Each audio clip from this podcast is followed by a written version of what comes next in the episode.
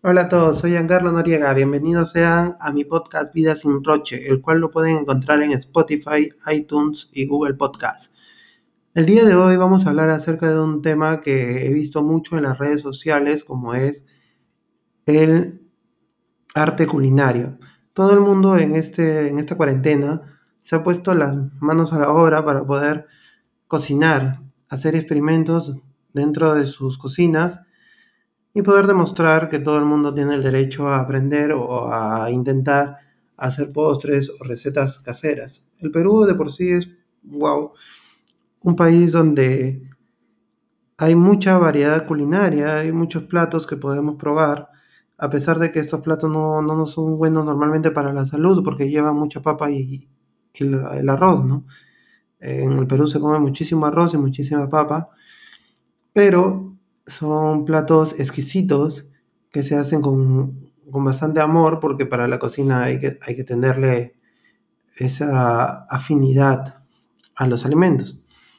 Es eh, chévere ver cómo han ido incorporando a, a, la familia en estos platos que a diario intentan cocinar.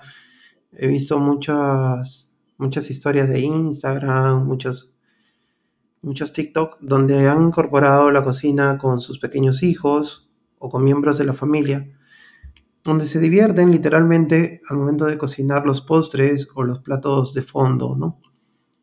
Eso, eso me parece muy chévere. Eh, la cocina en general, eh, a mi punto de vista, no hay nada del otro mundo. Sí hay que aprenderse las recetas y bueno, es algo que toma tal vez un poco de tiempo, aprender a, cortar las papas, a pelar la cebolla, a pelar el tomate, pero eh, en términos generales, una vez que tienes todos los compuestos listos para tirarlos a la olla o a la sartén, es algo que ser, es un proceso ya bastante sencillo de, de ejecutar. No, no he visto a ninguna sola persona que no haya aprendido a cocinar en esta cuarentena. Ya son casi más un poco más de 60 días. Estamos encerrados en nuestros hogares. Y me he dado cuenta que hay muchísimas personas que literalmente se han vuelto todos unos chefs en, la cocina al momento de, incorporarse a hacer recetas.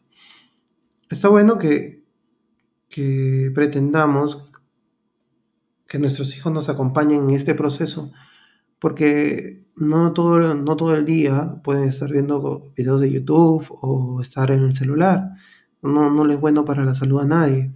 Mucho menos a, niños que ya de por sí no entienden que deben estar encerrados en cuatro paredes durante un tiempo determinado porque hay una pandemia que está atacando a nivel mundial. Es complicado explicárselos porque ellos no entienden de pandemias o de virus lo único que entienden es que no pueden salir a montar bicicleta o a jugar fútbol o a dar una vuelta al parque como lo hacían antes. Entonces se les hace complicado y ese momento familiar donde lo incorporamos a la, a la cocina, a que haga cosas básicas obviamente porque la cocina es un tema delicado por el tema del fuego, pero uh, sí pueden batir los huevos, tirar la harina tal vez, tirar la mantequilla, hacer cosas muy simples que a ellos literalmente les divierte. Eso me parece muy, muy chévere siempre el momento familiar hace que ese momento de eso, eso que sienten, esa tensión que sienten por no poder salir, desplazarse por las calles, la podemos eh, minimizar un poco incorporándolos en actividades familiares a diario. Ahora bien, eh, hay personas que yo jamás me imaginé de que iban a cocinar, que eran, son mis amigos, que están ahora muy metidos en la cocina, hasta yo mismo a veces me pongo a cocinar y digo, oye, esto no, esto tiene su gracia, ¿no? No, no, no es tanto tan tedioso o tan pesado como yo lo, imaginaba. A veces sí hay que, hay que tener bastantes condimentos, bastantes eh, ingredientes para que la comida salga bien, porque sin los ingredientes completos a veces la comida sale un poco desabrida y, y no queda igual de sabor. y ustedes saben que cada plato peruano tiene que tener su toque de amor para que pueda disfrutarse mejor. Ese es un, ese es un tema que, quería hablarlo con ustedes hace mucho tiempo. Es un tema que me da vueltas la cabeza porque, wow, que sí que se han incorporado bastantes personas a aventurarse en, en este, en esta actividad. Así que, bueno, sí, me, agrada mucho el tema, me agrada ese, esa, esa alegría que cada día veo en, en las redes sociales, donde hay platos realmente deliciosos. Yo, por ejemplo, hasta ahora no he realizado por mi cuenta ningún postre, los hace mi esposa. Pero hay amigos míos que se han aventurado a hacer cheesecakes de fresa, de maracuyá, hacer pay de limón, tortas de chocolate que literalmente se ven impresionantes. Y sí me da un poco de envidia porque no me aventuro a ello porque siento que se, me va a salir de las manos tal vez.